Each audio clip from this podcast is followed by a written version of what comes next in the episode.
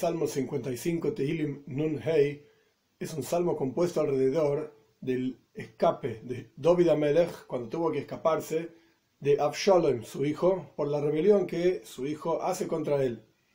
Uno de los puntos críticos tratados en este salmo de esa rebelión es que Ajitofel, uno de los consejeros principales de David HaMelech, se rebela contra el rey y pasa a apoyar al hijo del rey, Absalom, e incluso le da varios consejos contra David HaMelech. Y el rey David se lamenta y se pregunta, por así decir, en este salmo, ¿por qué es que una persona con quien yo me sentía tan bien y tenía tanta amistad y estudiábamos juntos, etcétera, se volvió contra mí?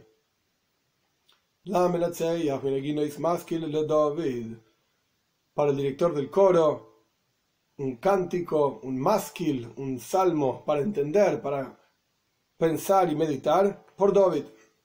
Veis 2. Escucha, Dios, mi plegaria, y no te ocultes de mi súplica. Gimel 3. Préstame atención, escúchame con atención.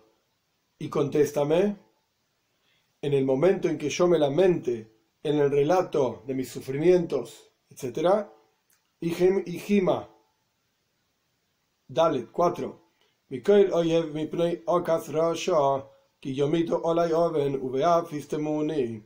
Por la voz del enemigo, por la opresión del malvado, porque echan, tiran sobre mí calamidades. Y con pasión y con mucho enojo me odian. Hey, 5. ¿Quiénes son aquellos que odian? Que el rey David se refiere en plural. Se refiere a Doeg o a Doimi y a Ajitofel. Hey, 5. Hey,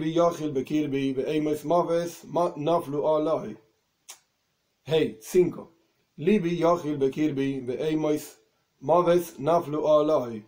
Mi corazón teme en mi interior, y miedos de muerte cayeron sobre mí. Vov 6. Temor y temblor, el temor es en el corazón, el temblor es en el cuerpo, vienen hacia mí y me cubren de temblores. Estoy totalmente cubierto de temblores. Zain 7.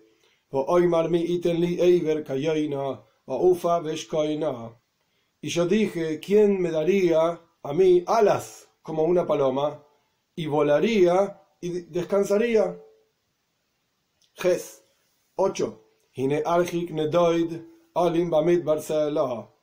aquí me voy a alejar, apartarme, voy a residir en el desierto, Sela, por siempre, o con seguridad, etc.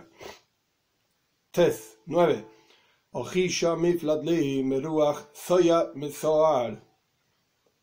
Me apuraré para escaparme para mí, o sea, para encontrar un refugio para mí. ¿De qué me tengo que refugiar?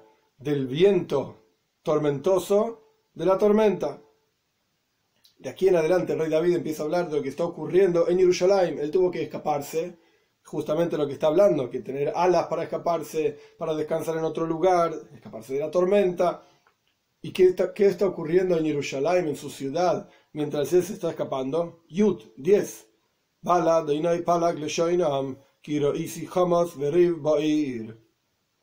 Destruye, Dios, divide sus lenguas. O sea, está pidiendo que el consejo que dé Ajitofel a su hijo Absalom en contra de David sea destruido, sea dividido y no esté claro. Porque yo vi violencia y peleas en la ciudad de Yerushalayim. Yudalef 11.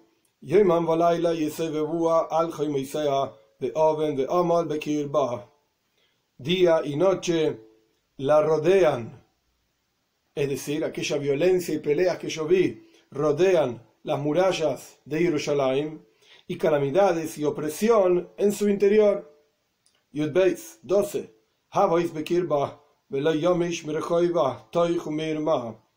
Destrucción en su interior, y no se remueven, no se quitan de sus calles, fraude, engaño, decepción. Yud Gimel 13.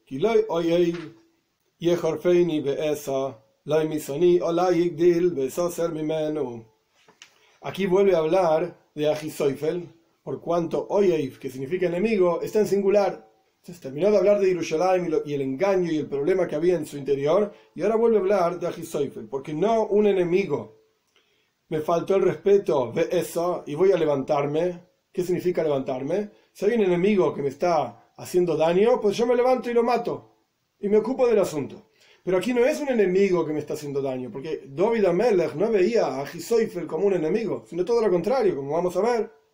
Entonces se está lamentando, esto no vino de parte de un enemigo que yo pueda levantarme directamente y ocuparme del tema, sino todo lo contrario. Como continúa diciendo, Loi misani, no aquella persona que me odia, Olai Igdil, se levantó contra mí, o sea, empezó a hablar mal de mí, de manera tal de deshacerme menos, que yo me puedo ocultar, de él. Si es un enemigo, algo así, yo puedo ocultarme y desaparecer, por así decir. Pero esto es una persona que estaba cerca mío. Como continúa diciendo en Yudalet 14, y tú eres un hombre comparable a mí. Alufi, incluso estás por encima mío, o Alufi se puede traducir como uno de mis ministros. Umeyudoy, alguien que yo consideraba un amigo, alguien querido. Tesvov 15 continúa con la misma cuestión, describiendo la amistad del rey David con Ajitofel. Asher Yachdav Damtik Soy Bebeis Elohim Nalech Berogesh, que juntos endulzábamos los secretos. Esto lo que quiere decir es que yo te contaba mis secretos a ti. Cuando a una persona le duele alguna cuestión, como dice Shlomo HaMelech también, cuando una persona tiene un sufrimiento, una preocupación en el corazón, y Asijena la Heirim puede charlarlo con otros, pues David HaMelech charlaba de sus cuestiones con Ajitofel. Esto quiere decir que endulzaban los secretos en la casa de Dios, cuando iban a rezar, iban juntos. Y sin embargo Ajitofel se rebeló contra el rey David. Por eso continúa diciendo, Tetzain 16, y allí Moves Aleimoy Yerdu Sheoil Haim Kirois Bimeguram Bekirbam. Yoshi literalmente significa como que levante, de la palabra no soy, la sois, como dice anteriormente también en el versículo 13 de eso. Pero aquí se refiere a que Dios coloque sobre Ajitofel Moves, muerte, o sea que lo inculpe a Ajitofel realmente, que sea culpable frente a Dios, y automáticamente le va a tocar Yerdu Haim Sheoil, va a bajar vivo a la perdición, a la muerte, o sea que muera incluso de repente antes de que le toque su tiempo, como va a decir más adelante también. Entonces, volviendo a la traducción literal del versículo, Yashi Movis, que Dios inculpe de muerte a Ajitofel, a Laimoy, sobre él, y que baje a la perdición, a la oscuridad, a la tumba, etc., vivo, porque maldades en sus moradas ellos dicen en su interior. Hablan totalmente, constantemente mal de mí, en Yerushalayim, en sus casas, en todos lados. Yotzain 17. Ani el Elohim ekra vadainai yeshiaini. Yo a Dios llamaré y Dios me va a salvar. Yotches 18. Ere baboiker betzoharaim osijo behema. Yotches 18. Ere baboiker betzoharaim osijo behema. Noche y mañana y tarde hablaré y gemiré y escuchará mi voz, como dijo anteriormente en el 17, él llamará a Dios. Paréntesis interesante, aquí aparece la idea de que hay tres momentos de plegaria para el pueblo judío. Primero viene el atardecer, o sea la noche, después viene la mañana y después viene la tarde. Por cuanto está escrito al comienzo de la creación, fue el anochecer, fue el amanecer. Un día, vemos que el día judío empieza, para la mayoría de las cuestiones, al anochecer. Después viene la mañana y después viene la tarde. Tres veces al día, David HaMelech,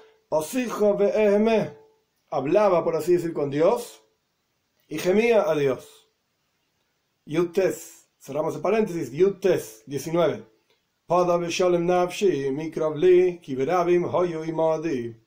Redime el rey David pidiéndole a Dios: redime en paz mi alma de aquellos que luchan contra mí, porque muchos estuvieron imadi. Imadi puede querer decir contra mí, hay muchos enemigos contra mí, o al revés, está diciendo muchos están conmigo. Hay mucha gente que, a pesar de que Absalom, mi hijo, se rebeló contra mí y parte de mi gente, de mi corte, está con él, hay muchos que aún están conmigo.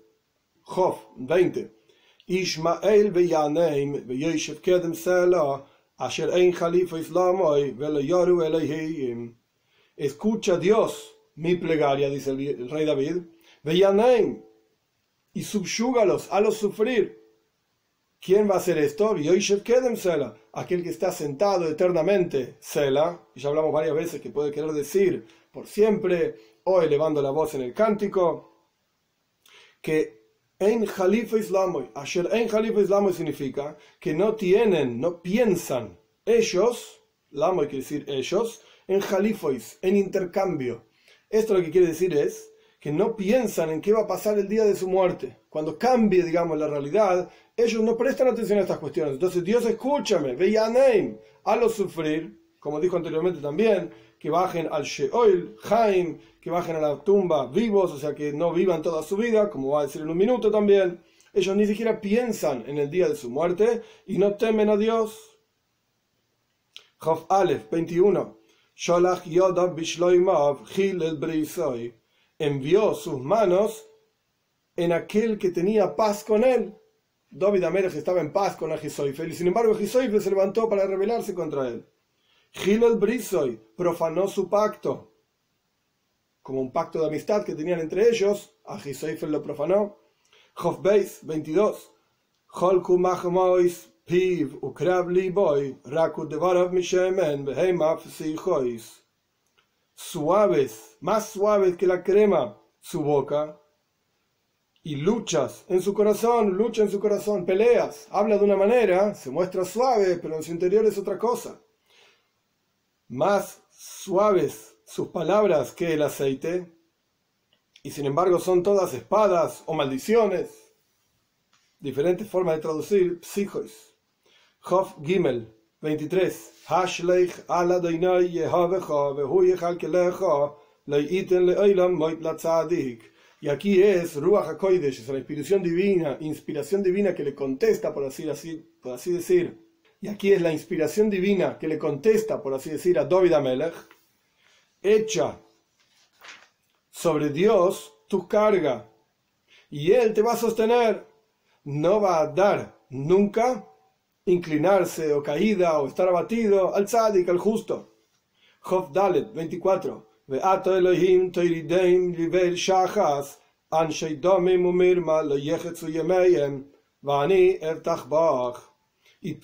el rey David a hablar, Dios, hazlos bajar al pozo de perdición, o sea, a la tumba.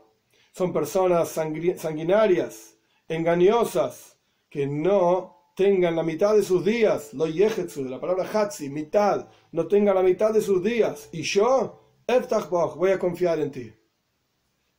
Uno de los asuntos de este salmo es que es un salmo extremadamente significativo para los Hasidim de Chabad, porque el Alter Rebe, la Vishnur Zaman de Yadí, en un momento de su vida estuvo en prisión, delatado como que estaba apoyando al gobierno otomano, que estaba en guerra con el gobierno ruso. Los rusos dijeron que estaba apoyándolo, enviando dinero, etc., pero en la práctica el Alter Rebe estaba enviando dinero a los Hasidim en Eretz Israel.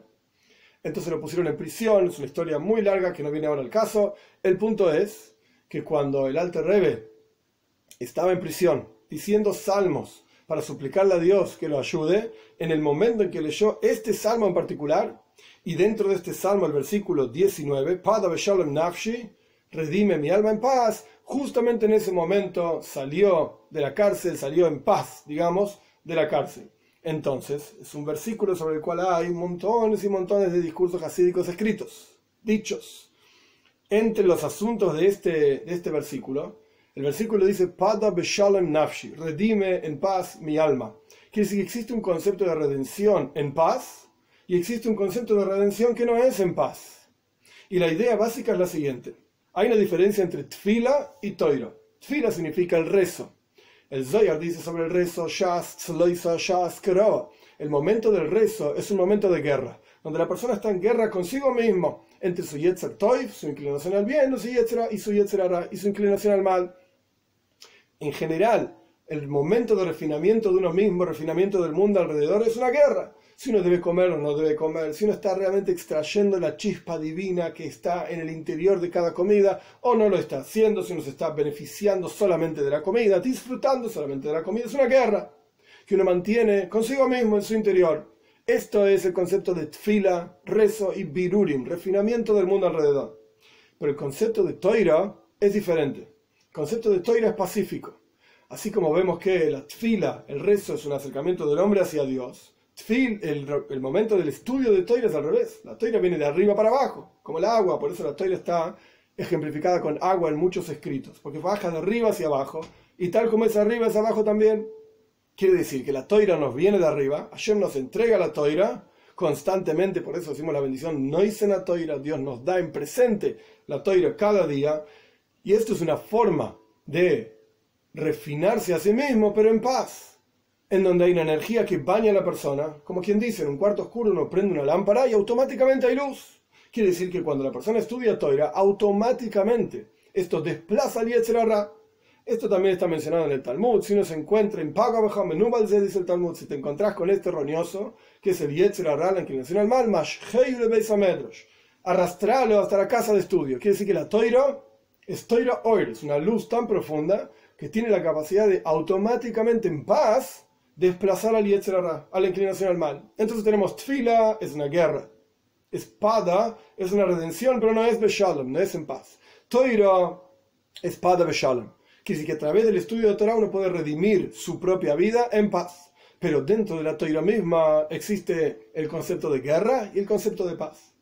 La parte revelada de la toira, que se llama Galia de Toira, representa el Talmud, los Midrashim, el estudio de Humash, el texto de la Biblia propiamente dicha, etc. Todo esto es un estudio de manera tal que hay, como se dice en hebreo, shaklavetaria, preguntas y respuestas. Hay que tratar de entender qué es lo que está diciendo el Talmud, cuál es la pregunta, cuál es la respuesta. Incluso el Talmud mismo llama al Talmud de Babilonia, en la oscuridad me asentaste. Porque es oscuro. ¿Qué quiere decir que es oscuro? Uno estudia y no entiende y se rompe la cabeza para tratar de saber qué quisieron preguntar y cuál fue la respuesta y qué diferencia hay entre esa respuesta y otro lugar en el Talmud donde habla de algo parecido pero es opuesto. Es una oscuridad, es un momento de guerra. Literalmente el estudio de la parte revelada de la toira es guerra.